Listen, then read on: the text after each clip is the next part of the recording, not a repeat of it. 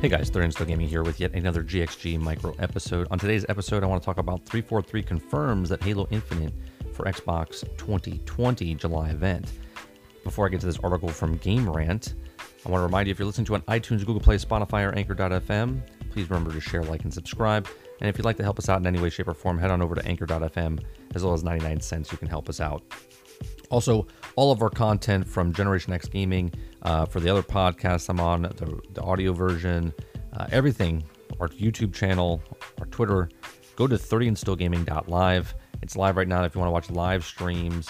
Uh, when I do go live, and it has all the past broadcasts of Generation X Gaming, all the audio formats of GXG, micro episodes, and all the episodes of the Rageous Roundtable. Other than that, let's get to the article.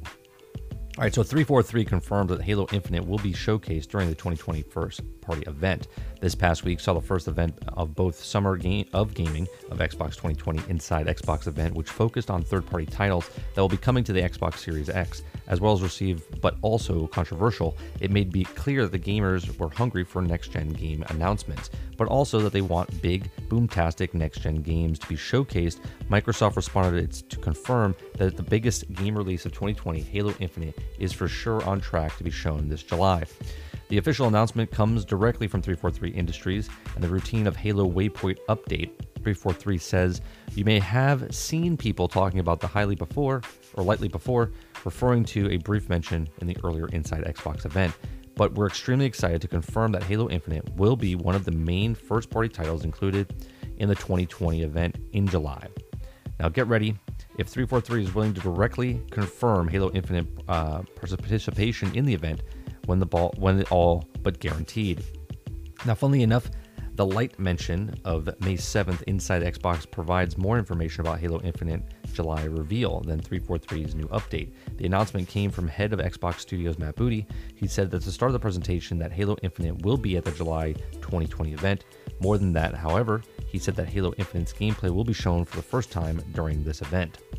It may come as a surprise to many that Halo fans that gameplay has yet to be shown. After all, Halo Infinite has been showcased at E3 since 2018, but 343 has managed to keep virtually all of Halo Infinite mysteries. Uh, in 2018, it showed a in-game cinematic to show what the game might look like. In 2019, 343 showed a cinematic trailer that could take directly from the game, and gameplay has not been shown. The big question now is how how much Halo Infinite gameplay of the Xbox Series X will like the demo footage show in 2018 or even the cinematic footage shown in 2019. It may have been proven uh, or improved or for, for all the fans to know. What Microsoft 343 have done with a, such a simple announcement has set expectations to the maximum.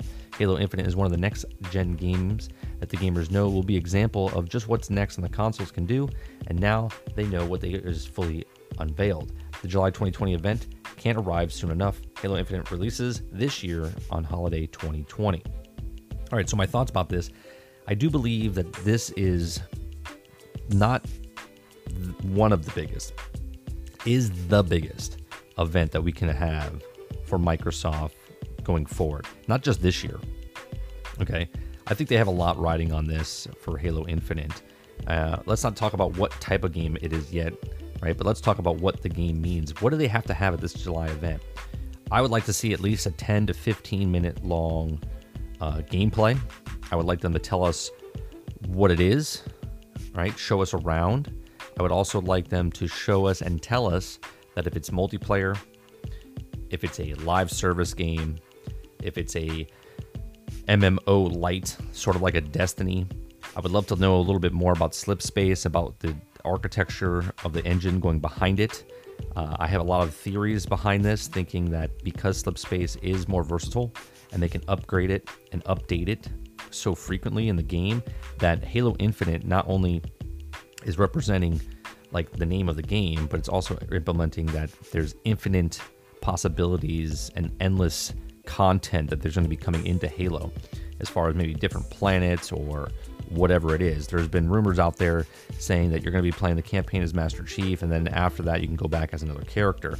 Is that main characters that are in the story that you can play through, or is that your own character that you get to replay the stories uh, that you played with Master Chief? Who knows? Now, if Microsoft comes out and they don't do any of what I just said, there's major problems. If they just show gameplay, I think that's sufficient.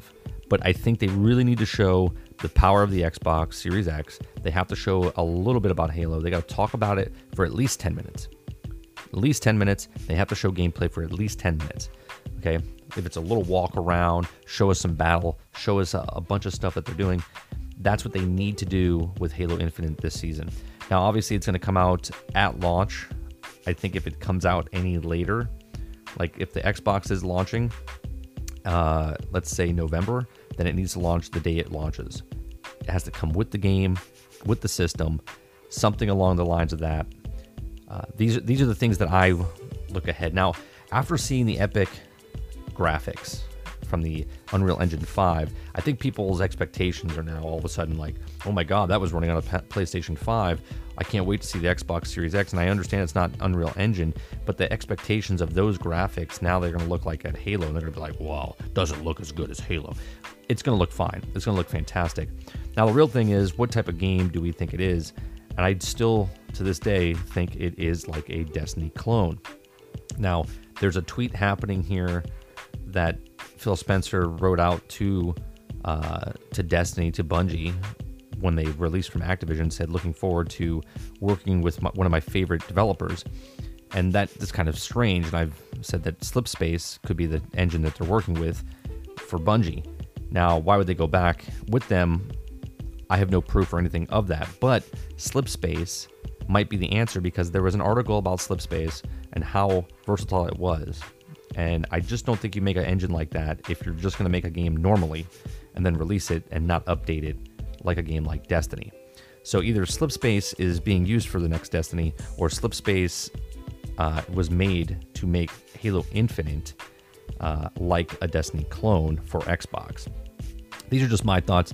Let me hear yours in the comment section down below. I do appreciate you. Make sure you're listening to on iTunes, Google Play, Spotify, or Anchor.fm. Please share, like, and subscribe. Thanks for listening, I'll see you on the next one.